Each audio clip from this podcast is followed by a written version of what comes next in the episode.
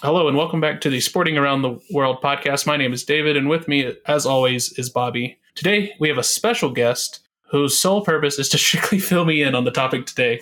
Uh, a, a very good friend of Bobby and myself, Alex Martinez. Hi there. Thank you for having me. I'm excited. As some of you may know, Bobby and I are both from North Carolina. So is Alex. And today we're going to talk about arguably the most North Carolina sport there is. Maybe if you're from the States like us, you might think that may be basketball because of the Battle of the Blues and the Tobacco Road rivalries. I think a case can be made for NASCAR. We'll get into why later, but I just wanted to get your opinions on that. Uh, so yeah, I think that's a pretty fair um, assumption, and I've kind of had this conversation before, and I think there's two distinguishing factors. Uh, NASCAR is very popular on my side of the state, which is Western North Carolina, um, and basketball is much more popular on the eastern side, or you know, middle to eastern side uh, where a lot of the more major cities are that have those colleges and universities that are so popular. And the, the second thing I've noticed um, is with those cities mentioned earlier and where those colleges are, rural North Carolina seems to be where a lot of the NASCAR fanship kind of gets born and lives on, where those cities that have those colleges that have, you know, the TV presence um, kind of dominates. Yeah, I didn't even think about uh, difference between cities and rural life in North Carolina. My mind first went to like, yeah, basketball's played in just about every state, but NASCAR is not big in every state. Uh, we've covered a lot of countries on this podcast, and we did Kyrgyzstan recently. I think their most popular sport is probably soccer, but then you got that dead goat polo. Like no one else really plays that, so that's what we associate them with. Yeah, yeah, yeah. I think, um, yeah, with NASCAR, there a lot of it growing up in a town that wasn't small, but it also wasn't big by any standard. You know, big for Eastern North Carolina, but small regardless. A lot of people were into NASCAR. It's something that has kind of been there. I've never really watched it, um, but it's always been, you know, especially when there's hot racers or hot drivers. You know, people have their favorite stuff. Especially when I was younger, I feel like it kind of died for a little bit. When I was kind of getting into high school and college, you saw less of it. But like when I was younger, you know, lots of support for NASCAR. But before we get too far into the purpose of this podcast, which is talking about the Daytona 500, I wanted to ask you both what is your relationship with NASCAR? Because, you know, as I said before, back when I was younger, you know, I didn't pay much attention to it. I think every now and then my grandfather would have it on on Sunday. And I'm not a big NASCAR guy now, but I definitely wasn't back then. It was a really good napping sport for me. Uh, what about you guys? Well, for me, uh, NASCAR, kind of like you said, was just on the TV occasionally when I was real young. But once I started to get about 10 years old, my uncle, who I spent a lot of time with, created a pastime for us where we'd go to the local dirt track every uh, Saturday um, to watch races on Saturday night. And that was kind of my first like real exposure with racing up close and personal. And so the love affair with NASCAR kind of started there um, because then I wanted to see, you know, the top performers doing what I was enjoying locally. And that's where I really started to get into it. Uh, and that grew for a while and faded some and came back again. Uh, NASCAR is constantly changing, and I've, I've felt that as a fan. Uh, I know for me, someone who wasn't born in North Carolina, but who moved here in elementary school years, uh, I was in Boy Scouts and Cub Scouts, and all the other little kids were just into NASCAR. And uh, one of my friends had a NASCAR video game. I honestly just like crashing the cars but it did help me learn all the racers. Uh, Dale Earnhardt Jr. was really big at the time. I think he was like that young hotshot kid, and of course his dad. You know. Yeah, yeah. So before we talk about the event, we probably should go over what NASCAR is. So NASCAR stands for the National Association for Stock Car Auto Racing. We'll be focusing on stock car racing and the Cup Series, but NASCAR has many other series, and some of those use different vehicles like pickup trucks or pony cars. Some others even compete digitally. I have a feeling you may already know this, Alex. So I'll ask you, Bobby. Do you have a guess for how many series compete under the NASCAR umbrella, like actively right now? Gosh. Uh, see, the three that I know off the top of my head would be the Cup Series, whatever they're calling the Busch Series these days, and then the Truck Series. But there's probably some regional stuff in there. I'll, I'll say 10. Yeah, there's, there's 15. 50. Okay. Okay. And he, you hit it right on the money. They have a lot of regional series. So they have the West and Eastern series for some of the lower tiers. Um, and that that that new Busch moniker is Xfinity these days, but you're not All wrong, right. and that's one of the things you have to keep up with is what is it being called today. Yeah, we'll get into it later, but uh, when I was looking at the schedule, they list the location of the events, and I guess that's because sponsorship could change any year with who wants to pony up the most money uh, for to get that title sponsorship. But there are actually four e leagues. I think one's a collegiate series, but then they have I think you know three tiers of e racing. Um, and you were telling me the other day that they've pulled up not necessarily all the way up to the Cup Series, but in the lower leagues pulled up some e racers to uh, try them out. Yeah, and that's definitely something we're seeing now um, with iRacing. And you were right; it's a collegiate series. It it's become incredibly accurate in you know the simulation driving, and so some drivers and simulators have gotten opportunities off of that. Yeah, I think something similar exists with uh, Formula One too. Uh, they have like a E League, and some of the big you know names compete in those. But anyway, that's besides the point. I just always think that's really neat. Uh, I love seeing the the racing sims people have, where you know they've got this really nice computer with the monitors, you know, facing outside in like a chair, and uh, everything's all kind of souped up. That'd be a cool thing to have. I don't know if I'd use it as much as I would need to warrant purchasing something like that, but it would be cool to have. Um, so next we'll get into, you know, we're talking about NASCAR. Let's talk about the origins of the sport. So back in 1919, the U.S. passed the 18th Amendment. If you know your American history, you know that that amendment established the prohibition of alcohol in the United States. This led to a lot of things good, bad, who knows. Um, but one of the things it did was increase criminal activity. This, of course, being revolving around making moonshine. And with moonshine, if you have a product, you're going to have to distribute that product or you don't make any money. So you need people who are willing to move your moonshine. They call them runners. And these runners would start modifying their cars to be able to outrun law enforcement.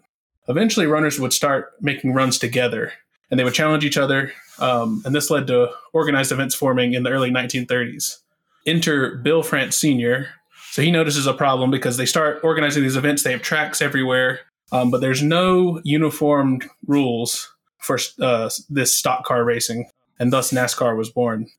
Uh, the first meeting of this organization happened in 1948 at the Streamline Hotel that doesn't really matter. But where it happened was in Daytona Beach, Florida, which should be, you know, a buzzword. You know, we talked about that. We're going to talk about the Daytona 500. Um, we'll get back to that. As I stated earlier, this is stock car racing. So, what exactly does that mean? It makes a lot of sense once you say it out loud. It means any car entered had to be made of entirely parts available to the general public, and cars had to be models that sold more than 500 units to the general public. And in the early years, these cars were so stock uh, that it was normal for the drivers to drive their racing vehicle to the competition. I have to imagine this um, connection led to the popularity of the sport. There's something very cool about seeing a car you have or one that you can buy outperforming other cars and winning races. I mean, I know the brands that make the NASCAR cars today. Like you see Toyota, Chevy, Ford. But then uh, I'm just imagining driving out there with Toyota Camry, Wait, are the NASCARs like actually Camry branded on them? I don't know if they're branded necessarily with like labeling, but that is what they're supposed to resemble and what they call for them to represent. Yeah, because they have what Mustangs too, right? And, and che- what are the Chevys? Uh, so it's the Chevy Camaro, the Ford Mustang, and the Toyota Camry in the Cup Series. Uh, that doesn't go all the way down. They have different models for each series, uh, but for the Cup, that's the the three main models. Now I'm just imagining people driving to work in like the standard model of those cars and now like all right guys down to the racetrack yeah yeah I, that's just one of the things that when i saw that it kind of blew my mind just driving your race car you know like wherever you need to go. And then it's like okay we're good to go. Just load it up with gas and send it on its way. Um, so next we'll get into this is the general history. Um, we're going to kind of go over it really quickly because it's not important for the event but it is interesting. So NASCAR's history is divided up into generations, and there are seven generations in total. That's an arguable number, but seven, if you were to count the most, and I think maybe that's NASCAR standard is seven, what they've you know dictated as a new generation. But generation begins with the first year of NASCAR, and it goes on to about 1966. This era is probably the most stock as you get, you know, with those driving your car down to the racetrack and then racing. This is the generation uh, that made famous the phrase "race on Sunday, sell on Monday," because the idea was, you know, if you're a manufacturer and you put a car in to compete and you win, you could expect an influx of sales, you know, following that win. The coolest thing I found about this generation is that the fabulous Hudson Hornet cars were racing during this era. And if you've watched Disney Pixar's Cars, you know about the Hudson Hornet winning three piston cups. Uh, his name is Doc in the movie. Well, that car actually won three NASCAR Grand National Series, which is the name of it back then. It just had three different drivers, but the model won three uh, series titles, which is you know a cool nod back. Yeah, more you know. A little fun fact about the first generation is I believe this is the only generation that had true doors on the car because it was at its core stock cars driving up to the tracks, and so it's the only one with true doors. Oh yeah, that is neat. Um, the next generation, Generation Two, is considered by many fans as the greatest generation. The generational change allowed for stock bodies on modified chassis. A chassis is the frame of a motor vehicle. This generation is also responsible for the Aero Wars. There's a second Aero Wars later. Don't worry about it, it's not as important. There was a fierce competition between Ford and Chrysler to create the most aerodynamic car. This generation is the start of the modern era. After a rule change ended the Aero Wars and they started, you know, regulating what you could do to the body. And an energy crisis would start the third generation in 1983. Generation 3 would run until 1991. Most notably, a massive uptick in speed was seen these years, and a new stock car speed record at Talladega was set in 1987 by Bill Elliott. His record of 212 miles per hour still stands to this day. And I can't imagine going that fast in a car. Are the cars today even able to go that fast? I believe they could come close. I know they have some, you know, restrictions to their builds to kind of harness that in as safety regulations, but it's quite the accomplishment and I think it would take the right tuning and package setup t- to get there. Yeah, and I think race setting too it would be difficult, you know, because you're constantly, you know, worrying about other people and you know turns and stuff. But I imagine, you know, you could probably get close if it was, you know, a decent size track and you had it all to yourself. You can maybe push it, but it's still so fast. 212. Like I think getting up to 200 is pretty rare. Um, next up is Generation Four. This one has an arguable start date, but NASCAR considers 1992 the beginning of Gen 4. This is the first generation with a highly modified body. This is also the generation with roof flaps, which would keep cars from going airborne. I don't know if they happen after this, but this is where they were introduced. And after Dale Earnhardt's death in 2001, which was a big deal in the racing world, I feel like, you know, even if you weren't a racing fan, you knew about when Dale Earnhardt died, especially in North Carolina, but I'm sure in all the southeastern United States and probably the whole country because he was uh, a big deal. We'll get to him later. Uh, after his death, more safety rules were put in place, and in 2003, NASCAR stopped using non-common body templates, and all cars were forced to use the same general template. And then the next three kind of bundle together. Uh, there's very thin lines between them. Uh, generations five through seven, they have the least amount of change. And Gen 5 begins in 2007 with the car of tomorrow. This introduced a new era focusing on safety. Common bodies and chassis were like standard for all manufacturers.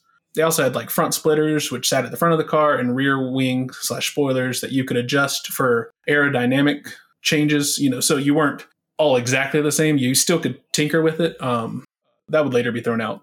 But the sixth generation uh, it's arguably not a generation by some people's standards because the only change was to the body of the car of tomorrow chassis and the seventh generation uh, what's it called? The uh, it is ironically still named next gen. Uh, it was just introduced uh, in 2022 so no new moniker has replaced that but it's commonly referred to as just next gen. but it's brand new. We're in it. It's it's current gen next gen. And it is an exciting car. Doesn't change a lot, like you said, uh, but it does offer a few new features that really changed. Um, they adapted a composite body style, which makes the sheet metal and you know outer layer of the car more durable. Uh, that's where you know Rubbins Racing can kind of make a return to NASCAR uh, because with the older five and six, you could touch each other and you're likely to get a flat just from coming in contact with each other. So it's got a composite body style, maintains that body style, but it's just a lot more durable yeah, I think one of the big things they had mentioned about these generations is they were kind of with the changes they're getting closer to that old pack style racing where everyone can be kind of tucked in really densely and you can kind of get exciting challenges and stuff. Uh, so now that we've established NASCAR as a whole and you have a general picture of the history of it, let's get into the NASCAR Cup Series. As you may or may not know, the first major event is coming up this weekend. I say major event seems wrong because there was a previous event, but there were no points involved. It's just a kickoff. Um, so I guess depends on what you define as major. Definitely the first important event is this weekend on February 19th, the Daytona 500, where it all started back in Daytona Beach, Florida. Alex, if you had to handpick some of the biggest races, which ones are you suggesting a newcomer watch? That that is a great question. Uh, there are definitely several races that are just regarded as the the pinnacle races that are must see.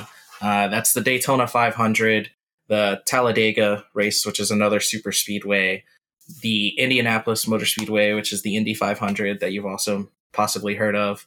Uh, and then there are short track races as well to kind of get away from those larger style tracks. Um, and Bristol and Martinsville are often regarded as really big wins as they're such difficult tracks to drive and they're so different than most of the tracks on the circuit.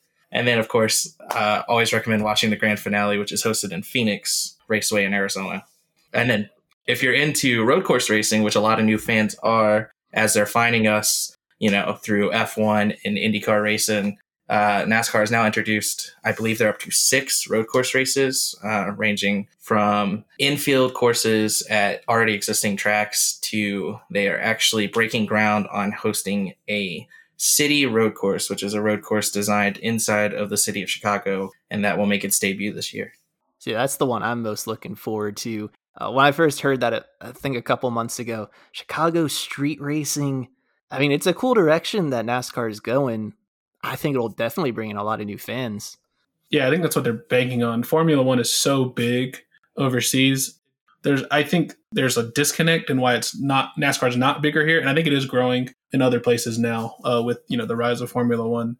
But back to Daytona, what makes it special? Is it just the history?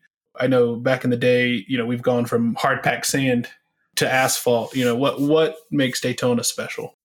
Well, definitely, as you, as you've stated, you know, with it being you know the groundbreaking race for NASCAR, and then it's just style of racing being a super speedway.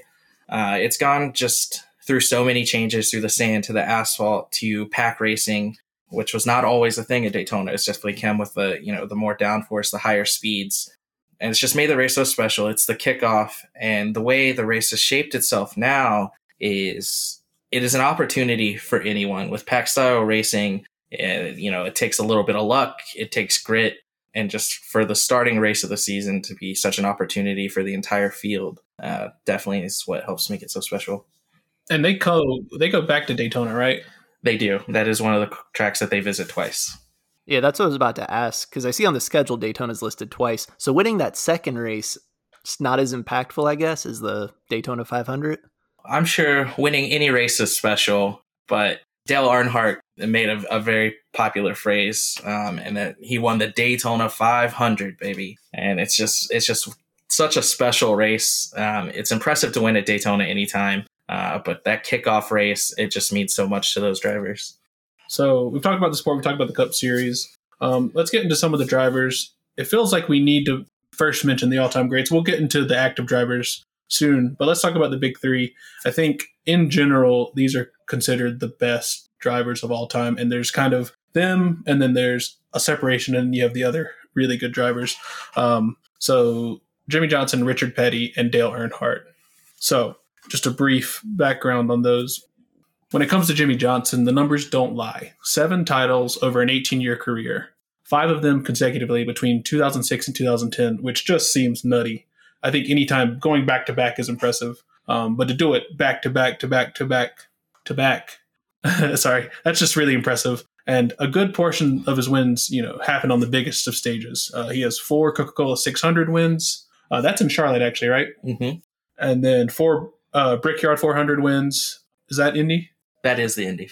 Yeah. Um, and then two at Daytona and two at the Southern 500. That's is that South Carolina? Uh, that is yeah, that's Darlington, South Carolina. Yeah, that that's the one that's I think it's called the Cookout now? Cookout? Yeah, I believe it's it's you know the the big payer this locally is Cookout, Southern 500. Uh, next up is Richard Petty, who's a big icon for Americans, but especially for North Carolinians. He's from uh, Level Cross, North Carolina, which is south of Greensboro, which is about as central as you can get. Uh, whenever I was learning to drive, I remember if I was ever speeding or taking turns too fast, uh, my mom would say, "Slow down, Richard Petty." it, it's just something that I guess you know everyone knows who he is. Whether you like NASCAR, you know who Richard Petty is. Um, he's a seven-time champion as well. Uh, he did this in the 1970s. Maybe more impressive is that he won a quarter of the races that took place during the 70s, which is insane. You know, one out of four, you know, you're going to win. He also has the record for the most wins at the Daytona 500 with seven, which I mean, that just seems crazy. Yeah. So growing up in North Carolina and everywhere, Richard Petty is regarded as the king of motorsports. Uh, it's this, you know, his moniker, and it's it's well earned with all of his accomplishments. Yeah, famous for driving that, that blue car, right? Petty, they call it Petty Blue or something like that. Yep, Richard Petty Blue. Uh, it's that 43 uh, again from that Pixar Cars movie. Uh, another big reference that they make uh, honoring the king. And the last of the legends is also from North Carolina, which is why you know I was making big arguments for, for North Carolina being the biggest sport. Dale Earnhardt, which we talked about before. Now, Richard Petty and Jimmie Johnson have seven titles. How many do you think Earnhardt has, Bobby? He has seven as well, right? Yeah, they all have seven. It's crazy. Yeah. Uh, yeah, so seven time champion as well. Unfortunately, he may be most well known for his fatal accident in 2001. But in his most dominant stint between 1986 and 1991, he won four titles, finished second in points one year and third the other year. And uh, he's finished either first or second in points 10 times over the course of his career. So, you know, when he was on, he was on. I mean, such a huge cultural impact one of the minor league baseball teams right now in Kannapolis. They were called the Intimidators, but now they're called the Cannonballers. And their logo has like references to Dale Earnhardt's uh, iconic mustache. And if you guys go to Carowinds or Kings Dominion, what the big roller coaster there is the Intimidator, named after Dale Earnhardt. Yeah, Intimidator. That's definitely one of the more fun nicknames in in all of NASCAR. Uh, he earned that on the track for what he was probably most famous for behind how successful he was was how he took about racing and interacted with other drivers on the track. Uh, he was never one to lay off of anybody. He was all about winning.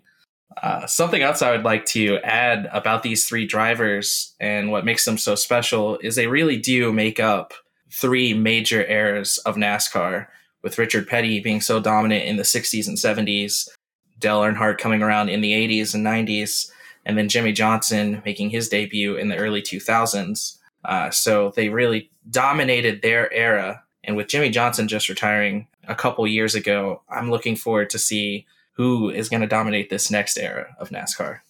So, Alex, since you are an avid watcher, I figured I'd throw this one your way. Who are some of your favorite active drivers? So, my favorite active drivers, uh, that, that that became really fun in the last year. But I've really taken to one driver in particular because his father was actually my first favorite driver ever. And you mentioned him earlier. That was Bill Elliott.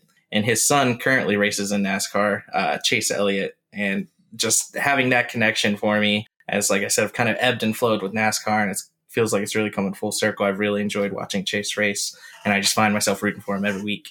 Now, favoritism aside, who are the current drivers that have the best chance of winning the cup this year? Uh, and if you had to pick one to win it all right now, like you had to, you know, bet money on it, who would it be? Ooh, now that that's a tough one. Um, there's definitely been you know many veteran drivers who remain in the sport who just find themselves there year in and year out, and I I have to find myself picking one of them. But one thing we failed to mention earlier about this new car is their their idea that they're going for is that anybody can win on a given Sunday. And they really showed that last year in this debut year. They had 19 different winners out of 36 races, uh, which tied the most ever in the sport. So it does make it really hard to just really lean in. But if I had to go, I would lean towards veterans such as Kyle Busch, Joey Logano, my guy Chase Elliott. He's also already won a championship. Um, and those those three always seem like safe bets every year. Yeah, well, we'll see how good your clairvoyant skills are in a few months. Um, the season's a long one. Uh, I don't know about you, Bobby, but I feel like I've learned a lot. Yeah, this was really insightful, Alex. I didn't even know Kyle Busch was still racing. Like, uh, I remember playing those old video games. He was the one of the young people. He was racing the M and M's car at that time. I, I think M and M's or no Kellogg's. Kellogg's, I think, way back. He's definitely been through a few sponsors, but you hit it on the nail with M&M's. That was his longtime sponsor, which shows where how long his career is going. He actually just changed teams for the first time and have made that split with Mars and M&M's um, as they left the sport. That's sad. So M&M, there's no M&M car anymore. No, no more M and M's, and and that seems crazy because growing up playing those same games, there was always an M and M's car, even before Kyle Busch came around. Yeah, I feel like that.